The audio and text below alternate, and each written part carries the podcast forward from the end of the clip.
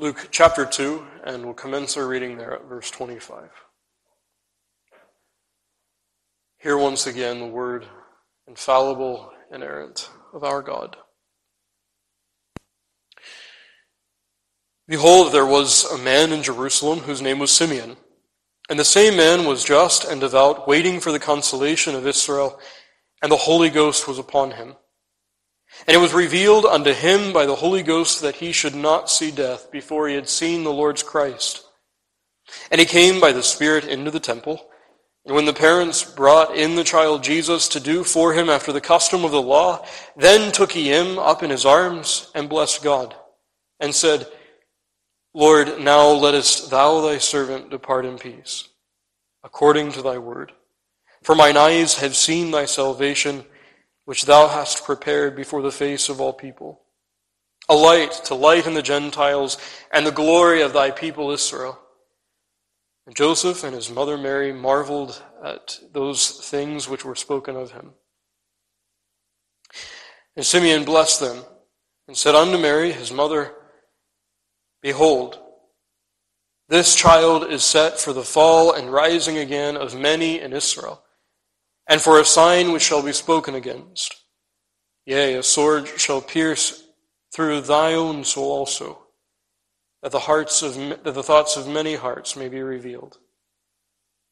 And there was one Anna, a prophetess, the daughter of Phanuel of the tribe of Asher.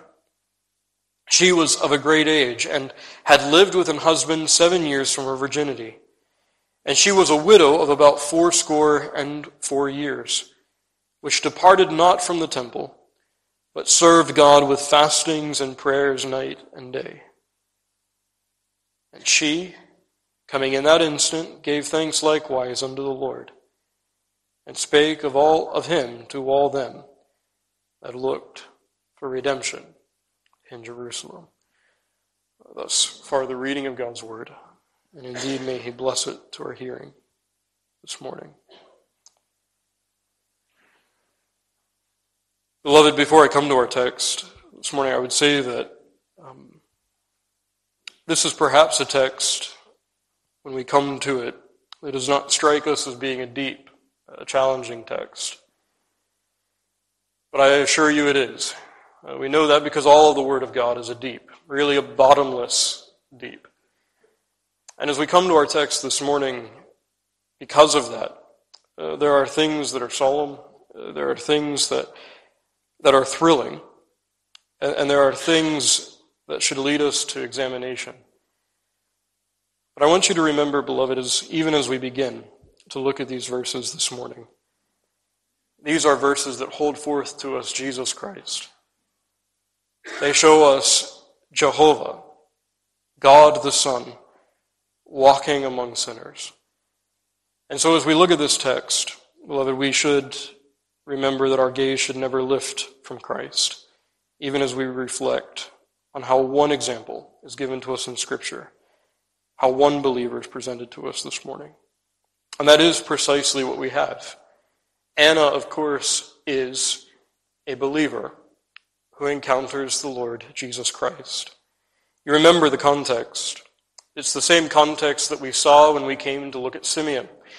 This is before, of course, the ritual sacrifices are made for the cleansing of the child, Christ, and Mary.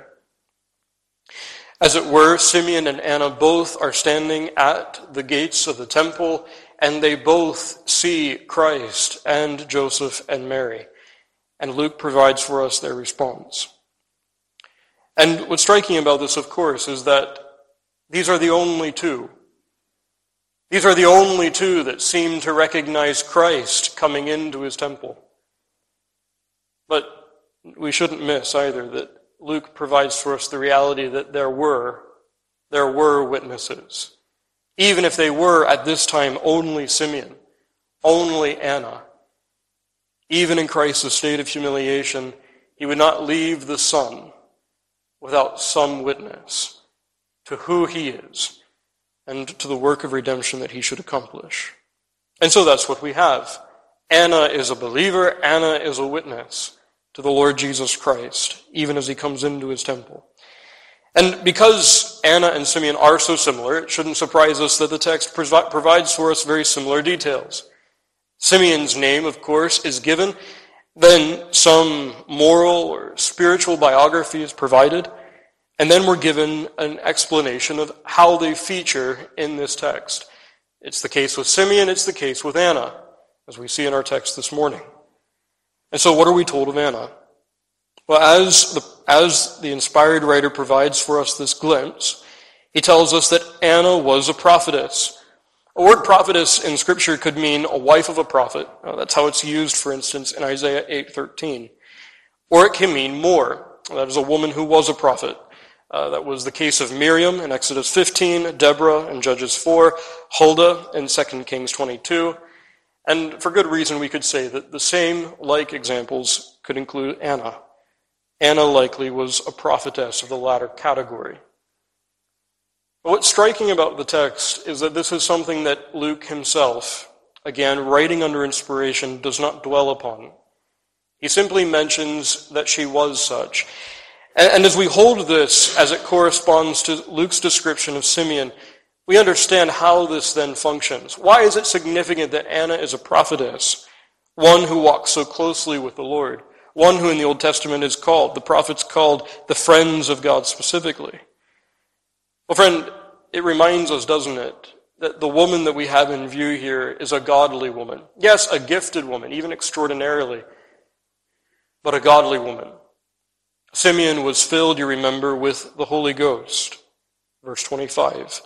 Here we have Anna, a prophetess, one favored by the Lord, and one we should expect to be a woman of great piety. We're told also that this woman is a daughter of Phanuel of the tribe of Asher. Now, what's striking about this, of course, is that she belongs not to the family of Judahites. She belongs to a family of the northern tribes. That family that possessed the lands in the far northwesternmost part of the province. And so, what would have been called at that time Syrophoenicia, or it even included the lakes of Upper Galilee. She was a Syrophoenician or even perhaps a Galilean. And we're told as well that she was a widow of about fourscore and four years. Now, what's striking is in the text, literally the words are, she was a widow for all of 84 years. She was a widow for all of 84 years. Which then tells us, of course, that when Luke tells us that she was of a great age, she was older then than even the time of her widowhood. Uh, now, doing just some math to get us some context of what the gospel writer is saying. If she's married at the youngest age the Jewish law then allowed, which was 12 and a half years, and then she was widowed seven years afterward, she was 19 and a half when she was widowed. If you add to that the years of her widowhood, 84, she was somewhere between the years of 103 and 105. Now, friend, as we look at this text, strikingly, most scholars, ancient and even modern, believe that's precisely what Luke is saying. The woman here that we have in view is somebody over 100 years old. Now, to put that in context, when she was widowed, if we've done our math correctly, Luke is telling us that she would have been 19 not only when her husband died, but strikingly, in her 19th year, that was the apex of the Judean civil war. When she was 19, she would have been there as Alexander Jannaeus, a Sadducee ruler, had executed 800 Pharisees, crucified them, slaughtered 6,000 people in the temple on the Feast of Tabernacles. She would have been 46 years old when Rome made Judah part of their territory. She was 65 years old when Julius Caesar required Jerusalem's walls to be rebuilt. She was 92 when Herod I began to rebuild the temple. This is Anna as she comes to us in our text. A woman who has seen much, a woman who has watched so many things come about, and a woman who has been bereaved through all. Now that's her biography. What of her character?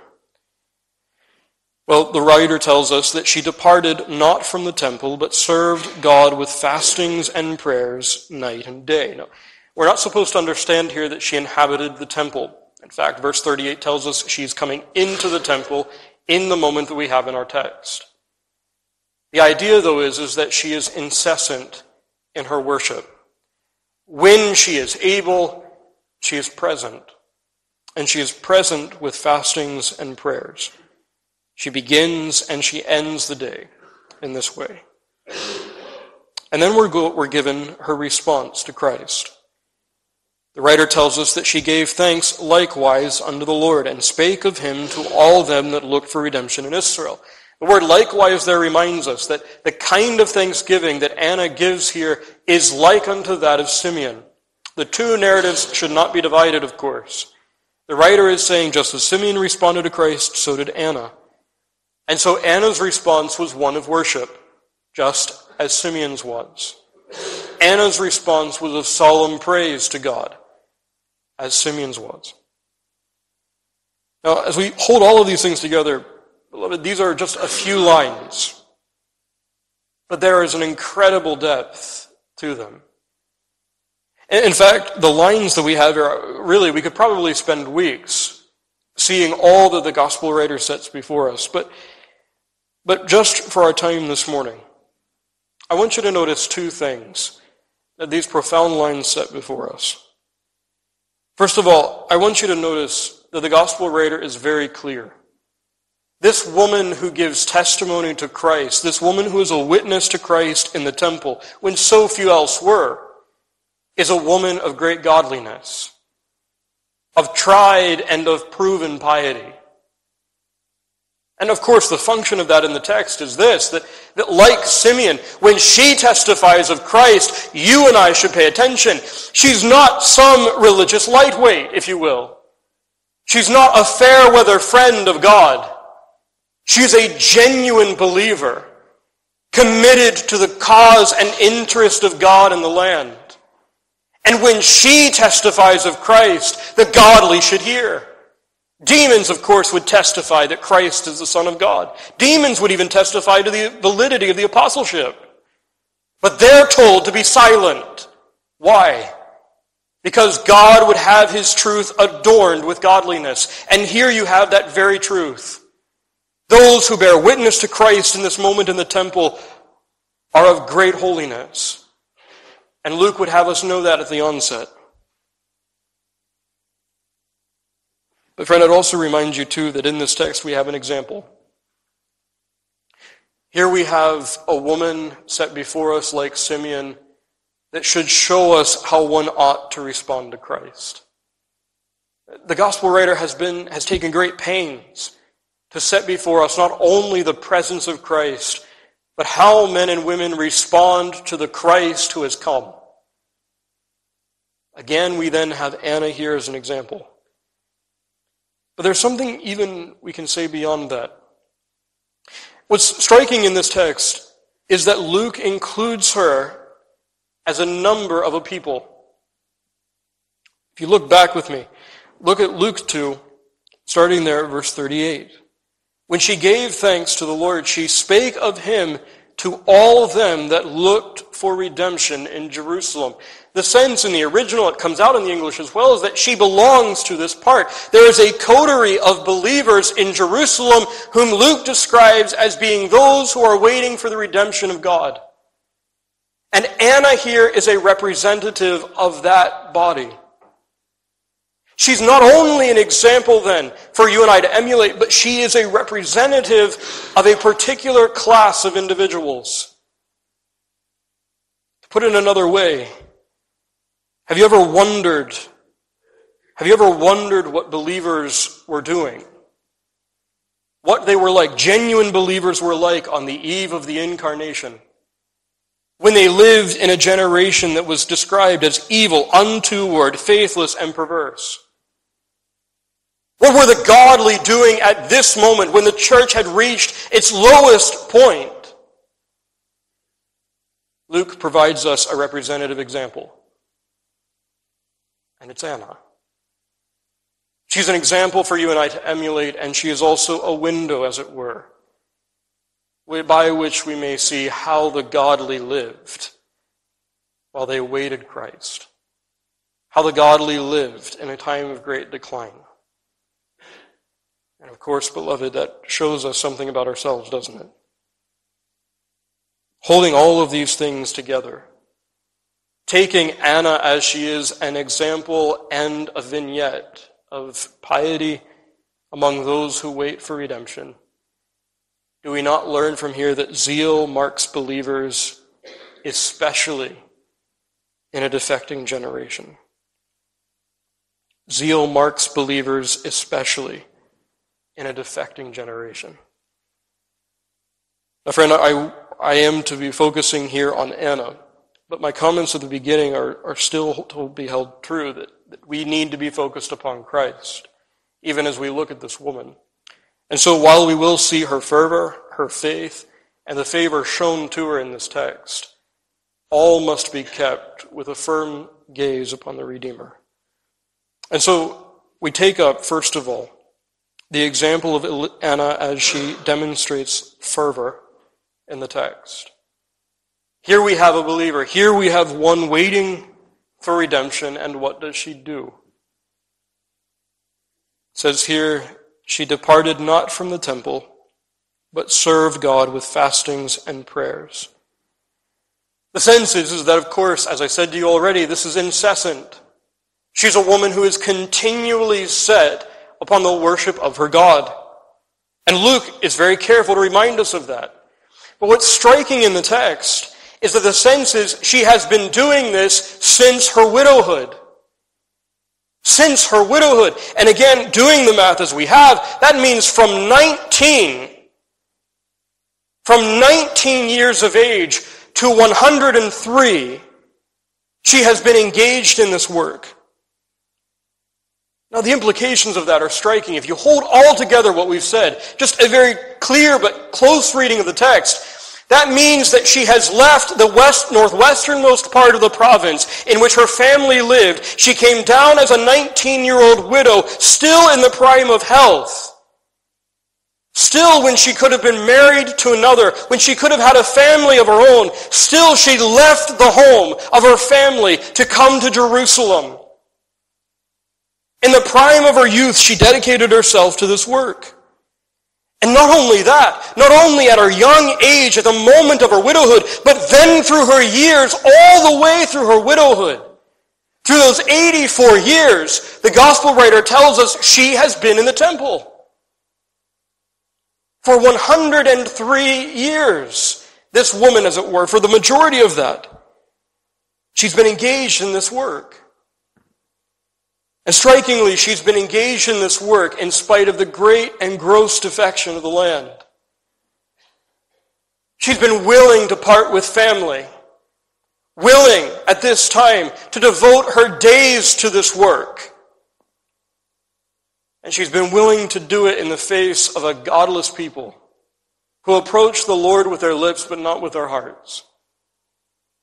Beloved, if you just read the text in front of you, that's precisely what the gospel writer is saying. This is the kind of woman that we're encountering this morning. This is the representative of those who are waiting for redemption in Jerusalem. But take that moment just, just a bit further. Take that thought. Isn't it striking how the gospel writer describes Anna and those who are like her? It's striking, he says here, they are those who looked for redemption, looked or waited for salvation.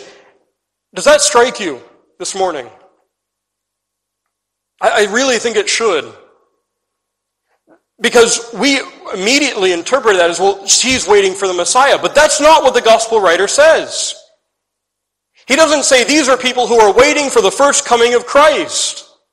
Though that would have been true, no doubt.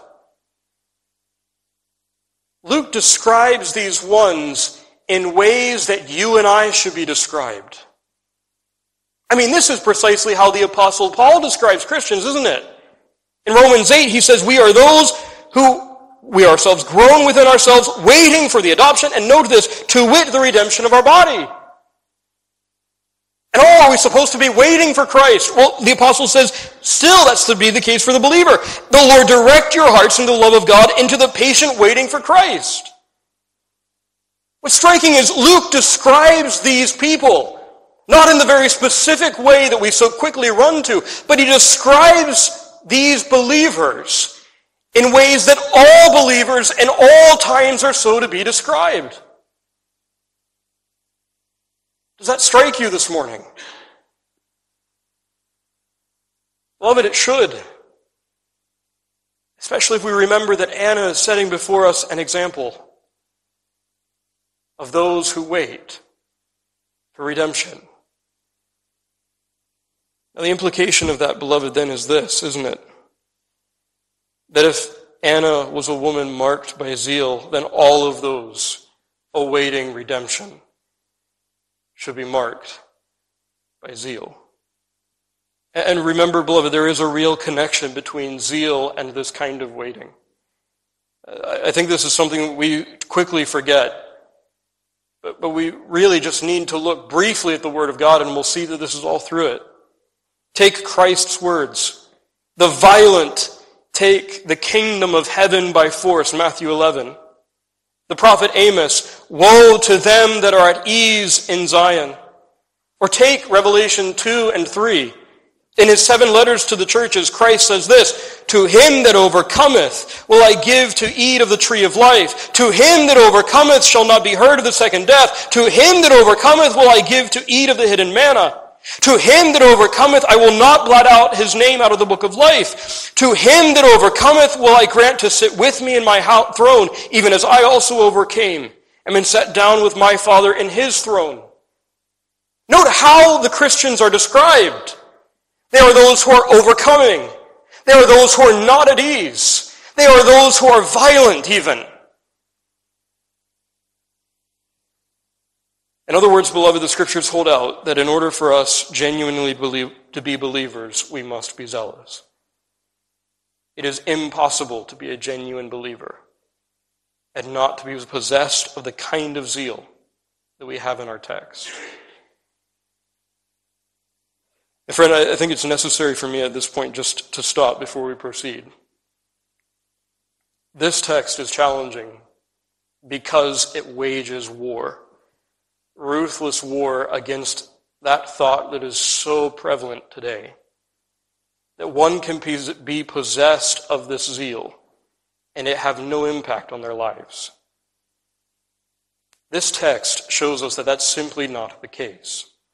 She who is waiting for the redemption of Israel is a woman who is marked, genuinely marked by that waiting.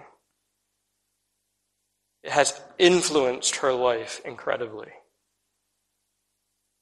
And beloved, that's the first thing that I want us to see this morning. How did it influence this life? This woman who is so zealous and so constant. What was the external form that this zeal takes? We're told in the text, she departed not. She departed not from the temple. In other words, she was incessant in attending, attending the ordinances. Now, beloved, again, reading the text as we should, as it is communicating to us history, and remembering all that's gone before, here are some implications. First of all, she's done this in spite of her great age.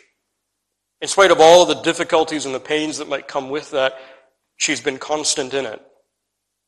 She will not depart. But then, secondly, friend, we can't miss this either.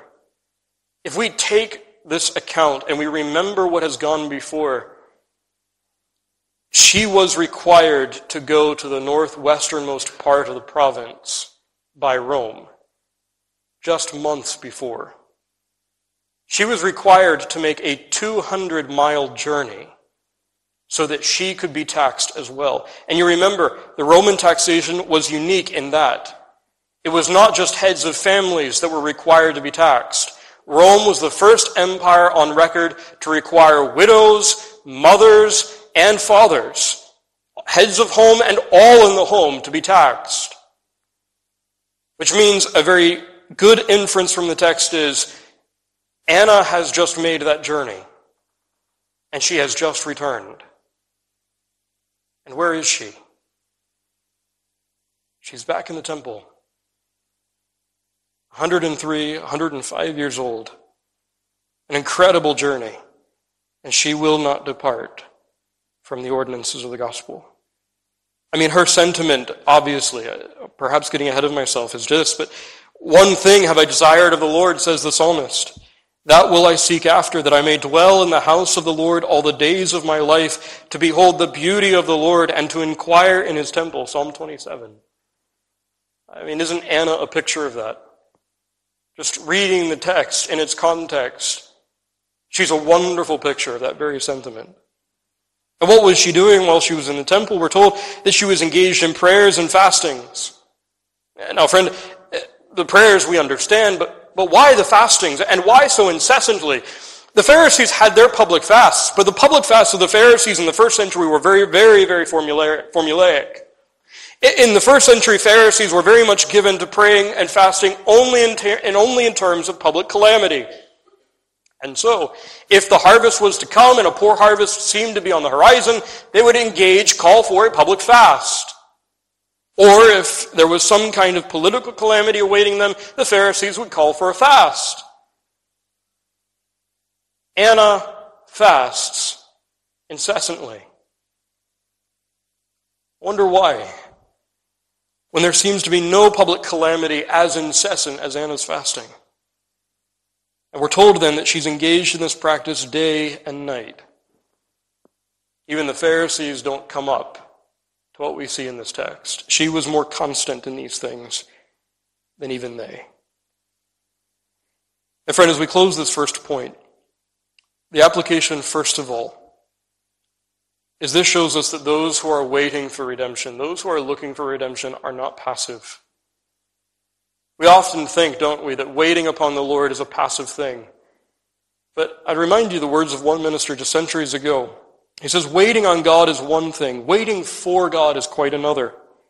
The first is right and the last is wrong. We wait on Him by such things as prayer. In other words, what you find here is a woman who is waiting, looking for redemption, and what does this make her do? It doesn't lead her to passivity.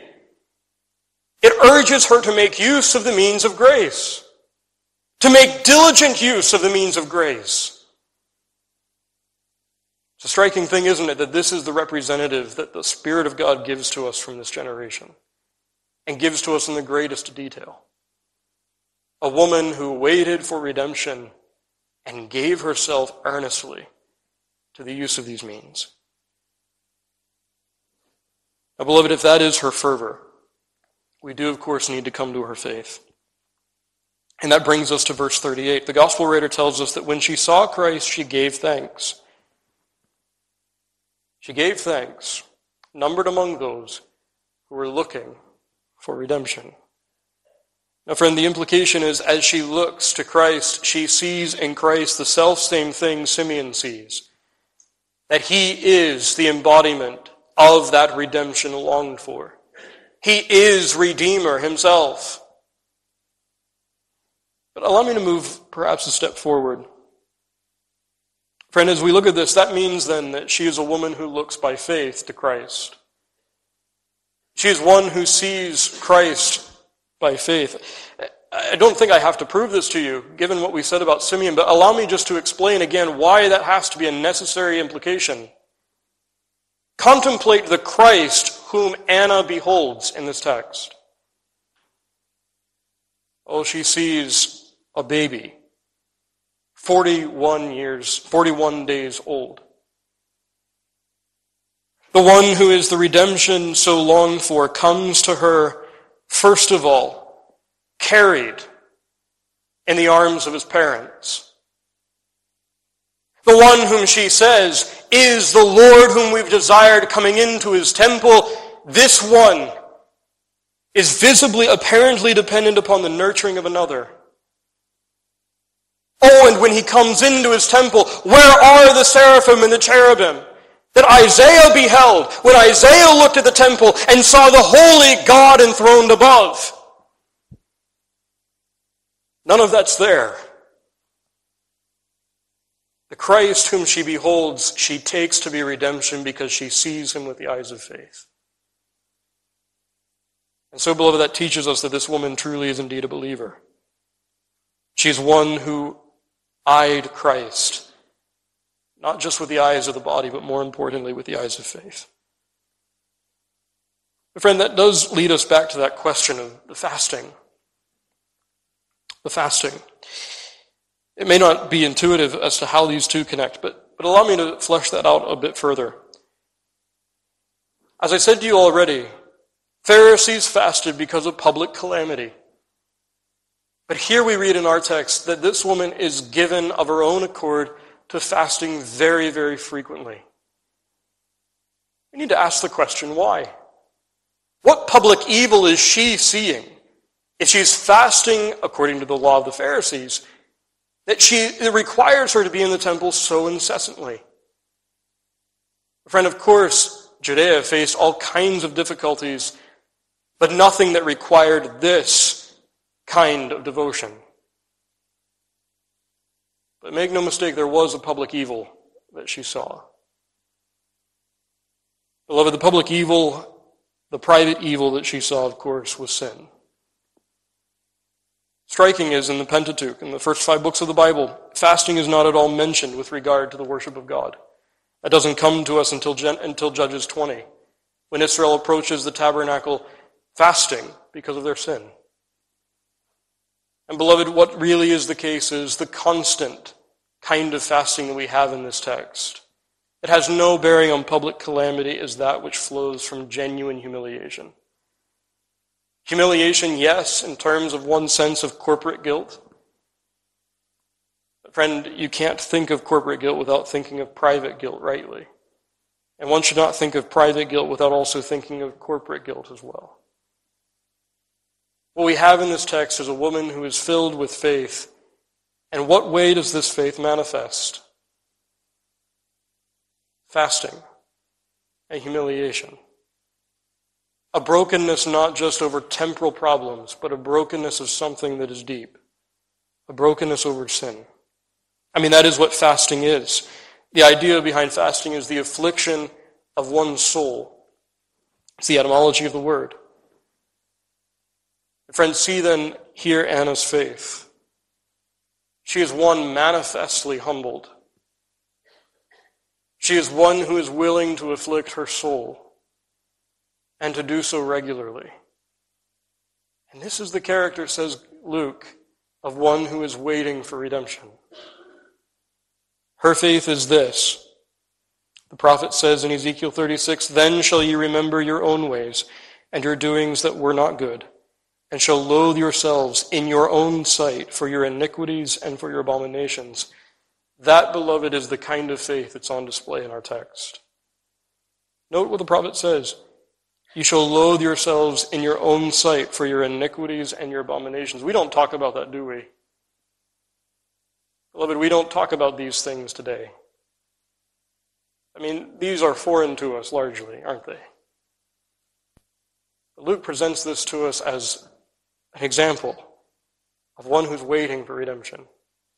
The gospel, the, the, the prophet that I read to you, Ezekiel 36, is speaking of what happens when God's grace moves among a people. This is a mark of God's grace, this kind of humiliation. And then take this, beloved. Take the thought that she does this while she's in the temple. In the scriptures, you have folks fasting in their chambers. Take David, for example. They, they don't need to go to the tabernacle or to the temple. One could fast even in the Old Covenant age without going to the temple. But Luke tells us Anna goes to the temple. Why does she go to the temple? And she goes there daily, the gospel writer tells us. What does she see there? What takes place in the temple?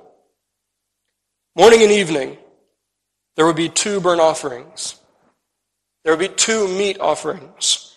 And perhaps, depending on how you read the history, if it wasn't corrupted, there was supposed to still be two drink offerings as well.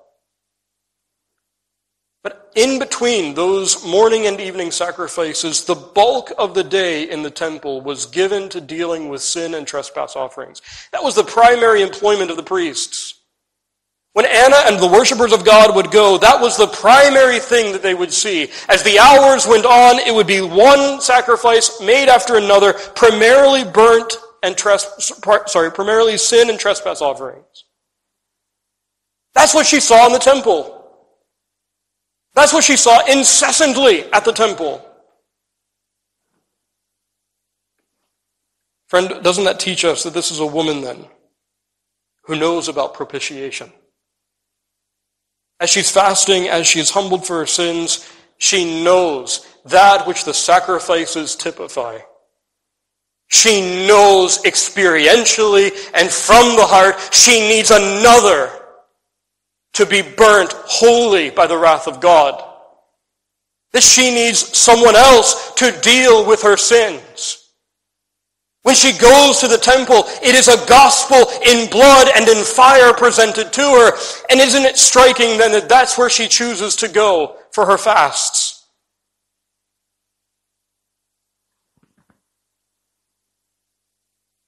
And then, friend, isn't it striking that when she comes into the temple this day, when Christ is presented,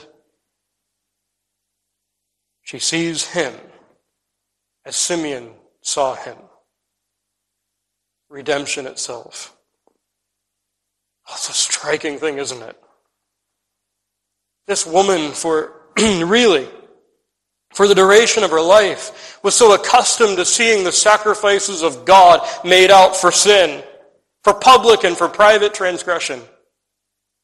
And yet when she sees this child, she says, This is he. He who will procure all of the sacrifices pointed toward. This is the one for whom I must give thanks. This is the one whom I must notify all of those who are looking for redemption. Because it is he to whom these sacrifices pointed. It's a striking thing, isn't it? She looks to the person of Christ and manifestly, beloved, when she looked at the sacrifices, she did not see those as an end in themselves then. For the century that she lived, for the multitude of offerings that she witnessed, it says in this text very clearly that she ever eyed the one whom they pointed to. When she used the means of grace, she looked to Christ. And then when Christ comes into his temple, it is no difficulty for her to see in him all things that she ever hoped or expected.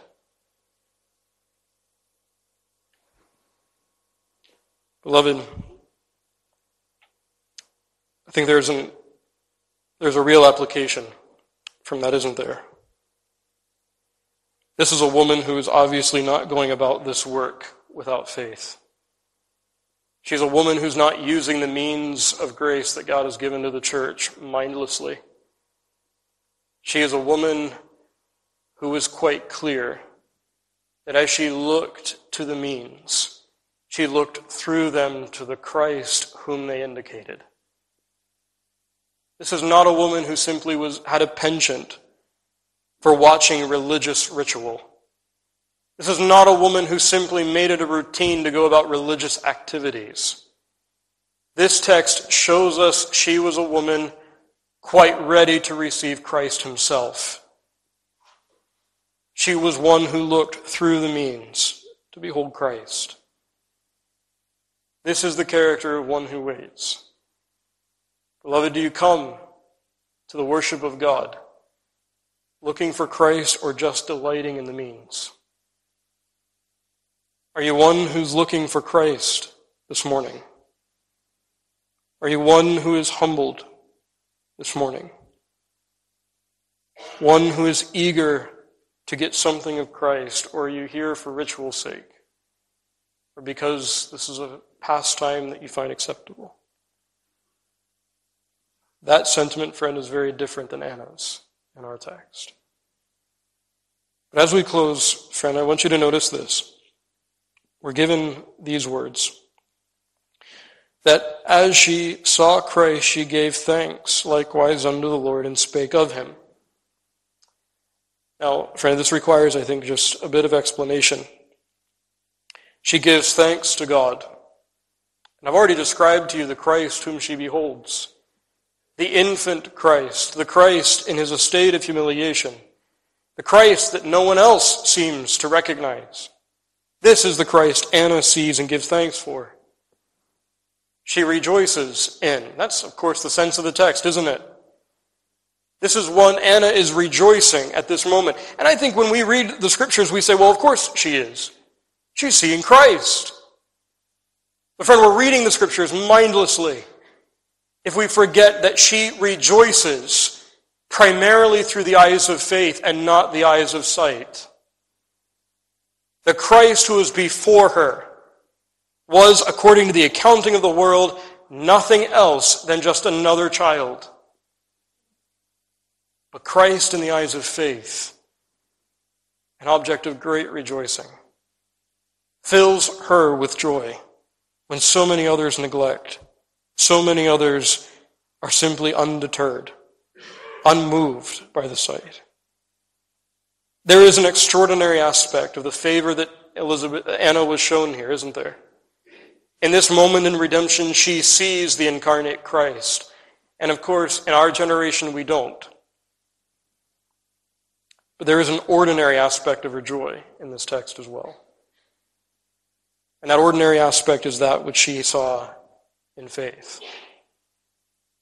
She enjoyed Christ by faith. And beloved, that too is to be a mark of the believer today. Jesus Christ, says Peter, whom having not seen ye love, in whom, though now ye see him not yet believing, ye rejoice with joy unspeakable and full of glory, receiving the end of your faith, even the salvation of your souls.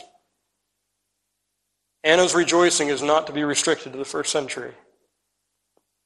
All who see Christ by faith, as Anna saw Christ by faith, are so described by Peter as being rejoicing, of being rejoicing people, a people of joy unspeakable and full of glory. And so, friend, what we have here is a woman. A woman who enjoyed Christ when all of those around her were feeding on ashes. In an age of defection, in an age of declension, she could still enjoy and rejoice in Christ, though so few around her could. It's a striking thing, then, this text. I want you to notice just a few things as we close. I said to you at the beginning there are solemn things that this text holds out to us, and I think that there are. This is the example of one who waits upon the Lord whom the Holy Ghost describes as waiting for redemption, just as he describes ourselves. And here's how the gospel writer brings her to us as a representative. She's one who is zealous, one who is incessant in everything. And that prompts the question, and friend, as, a, as your pastor, I have to set this before you as much as this text sets it before myself. Who are we more like? Are we like those who are at ease in Zion? Amos 6:1 says, "To them belong woe." Or are we like mourners in Zion, like Anna? Because to them, the prophet Isaiah promises blessing. Woe to those that are at ease blessing to those who are mourners. Beloved, there is no middle ground. You are either one or the other this morning. You are either like Anna, or, beloved, you are like those who are around her. Maybe perhaps attending the means of grace, but not taking hold of Christ. Are we at ease, or are we mourners in Zion? And that raises the question, right, doesn't it, of Matthew 25. Which of the two categories of virgins do we belong to? Those who watch, like Anna watches, or those who don't? I think, friends, sometimes we forget. We forget that the work of grace does something real in the hearts of men. And yes, the failings of God's people are deep, And yes, often the failings of God's people are sometimes even surprising to themselves. But when the scriptures speak of the godly, they are still described in these terms. They are described as those who are possessed of a holy violence and zeal, those who are not at ease, those who are eager and set at every point to seek their God.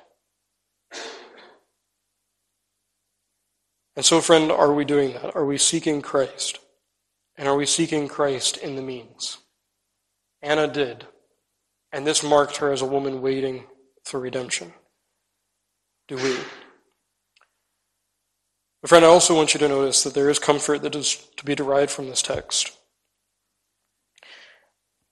First of all, of course, this is a woman who waited 100 years, or the majority of 100 years, upon her God. And what was her inestimable privilege? To behold Christ in an incredible way. To see Christ in a way that is altogether shocking. Striking, I suppose, when you look at even the name of her father. I don't know how much we can make of this, but, but you remember in verse 36, she's described as the daughter of Phanuel. That's the Hellenized version of the Greek word Peniel which of course comes to us from Genesis 32. Peniel is that place that Jacob names. And he tells us this. He names it thus because there he saw God face to face. Again, I don't know how much we can make of it. But isn't it striking that here Anna, Anna can say that she fulfilled her father's name. She sees God the Son face to face, the one whom Israel wrestled with. Well, now she has seen him herself. And beloved, if you are those who wait, if you are those who wait upon the Lord, you too will fulfill that name. Remember Job's words. I know that my Redeemer liveth, and that he shall stand at the latter day upon the earth. And though my skin worms destroy this body, yet in my flesh shall I see God, whom I shall see for myself, and mine eyes shall behold, and not another, though my reins be consumed within me. It's a, a vignette, a small snapshot our text of the very thing that Job expects. And all those who wait truly upon the Lord. Well, beloved, that is their promise. And so, beloved, the exhortation is really fourfold. Peter tells us those who are redeemed, ultimately they are saved scarcely. The righteous scarcely are saved. What he means by that is they are saved through all kinds of difficulties, and they are saved by God's grace all kinds, through all kinds of temptations. And this fact should drive us, beloved, by exhortation to be like Anna. If that is the case, the use of the means of grace, well, friend, we should make ample use of them. And so, children, children, this is, by the world's standard, a time for you to play. And play and recreation are good in themselves. But don't neglect this most important thing. Now is the time to be asking. Asking your parents about sin. This evening, this afternoon, is the time for you to be asking, what about Jesus? And what about salvation in Him? And why do I need it? This is the time to be seeking and to be waiting for redemption.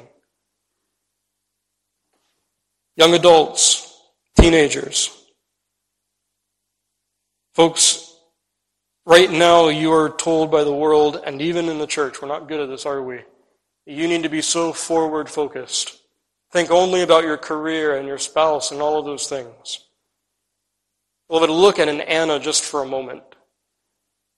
Not all are called to singleness. Not all are called to perpetual widowhood like Anna. But at 19, she dedicated herself to seeking the Lord in earnest. This is the time to set your focus on those things first and foremost. in your, in your teenage years and as a young adult, these are the times to be zealous. Adults, parents, you have so many worldly concerns. But, beloved, look at Anna. She, of course, had to have a living herself. But how did she prioritize that living? She had to have money to pay for the sacrifices that she herself would bring. But you see, friends, she worked that she might worship. Where are our priorities ourselves? The exhortation in the text is very simple. Make the priority Anna's priority. Perhaps there are things that keep you from, from the means of grace, and those are legitimate in themselves, but the text at least asks the question are they legitimate? Can things be done? The friend finally take older saints here. Here is a woman who walked with the Lord for so many years. And how gracious is God to her. Friend, allow that to be an encouragement to you even this, even this afternoon. None who wait upon the Lord will be ashamed at all. Those decades of service to the Lord, the Lord often minded. And here you have wonderfully, for the rest of the years, picture of the Lord's grace to one who waited faithfully upon the Lord. May that be for our encouragement and exhortation this evening. Amen.